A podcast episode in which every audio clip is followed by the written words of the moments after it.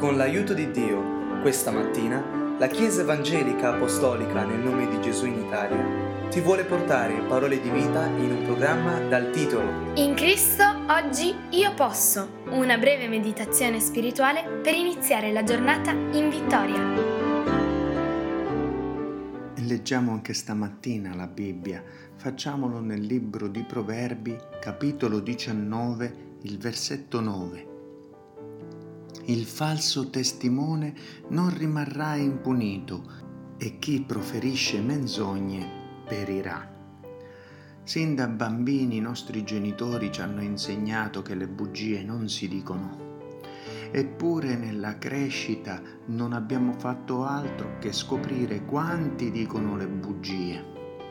Questo ci ha influenzato sicuramente. La scrittura ripete più e più volte che non è soltanto tua la sensazione che tutti gli uomini dicono bugie. Il Salmo 116, versetto 11 dice E dicevo nel mio smarrimento ogni uomo è bugiardo. Ma Cristo è venuto e ci ha tolto dal nostro smarrimento. E dunque la nostra fede è più nella potenza che cambia, che lava, che trasforma, che rigenera e vivifica di Cristo oggi presente ovunque in Spirito Santo che non nella realtà caduta dell'umanità e dell'uomo. Nello stesso capitolo 19 di Proverbi, il versetto 22 ci dice che ciò che si desidera nell'uomo è la bontà. Un povero vale più di un bugiardo. Meglio dunque non avere niente, ma possedere la verità, che venire contaminati dalla bugia, anche la piccola bugia, perché le piccole volpi sono quelle che rovinano la vigna dell'Eterno. Inoltre la scrittura è chiara nel dire che il padre delle bugie, cioè eh, la fonte di ogni bugia, piccola o grande che sia, è il diavolo. Giovanni 8:44 dice quando dice il falso parla del suo perché è bugiardo e padre della menzogna. Non possiamo dunque permettere di mettere la nostra vita in colui nel quale non c'è la verità.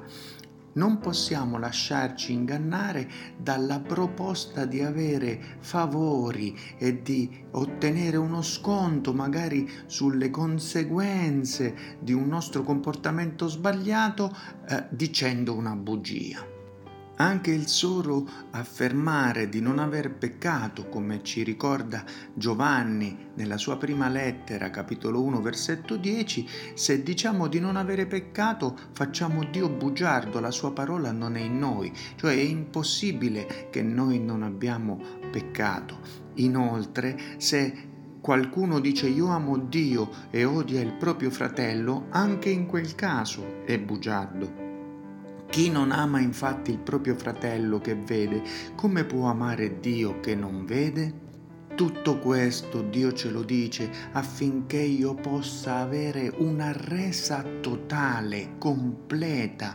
Non posso permettermi di dire no, io non amo questa persona, questo fratello, questa sorella perché lui si comporta male, lui è cattivo, lui è un ingrato, lui è un deviato, lui è un, uno che può continuamente farmi del male, quindi perché lo dovrei amare?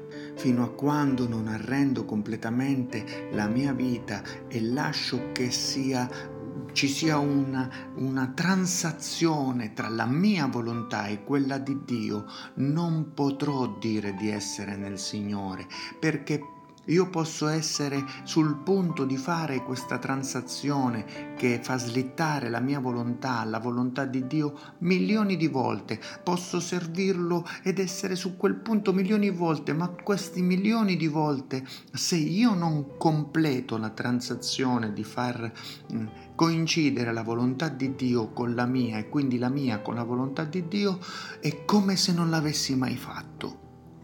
Invece nel momento in cui io prendo questa decisione e la porto in pratica tutti i momenti della mia vita, nonostante quelle zanzare che vengono completa- mm, continuamente a tormentarmi, che sono i cattivi pensieri, pensieri indotti da tante cose e circostanze intorno a noi, nonostante quelle, se io non lascio che la mia volontà coincida con quella di Dio, allora non sono arreso completamente e anche la bugia rientrerà nella mia vita perché potrò dire di amare Dio ma di avere invece un problema con un fratello e questo mi rende bugiardo agli occhi di Dio. Io potrei dire io l'ho conosciuto ma non osservo i suoi comandamenti e prima di Giovanni 2.4 mi dice che se dico così sono bugiardo e la verità non è in me.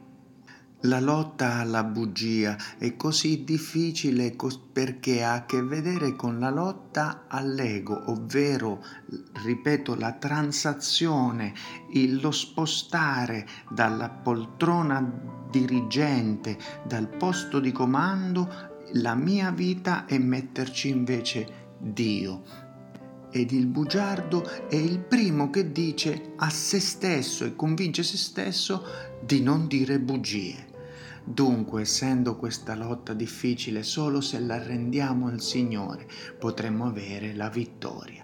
Che Dio ti benedica grandemente, te, me, tutti noi con questa vittoria.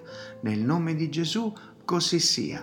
Ci vediamo nella confraternità online oggi, domani e dopodomani. La pace di Cristo.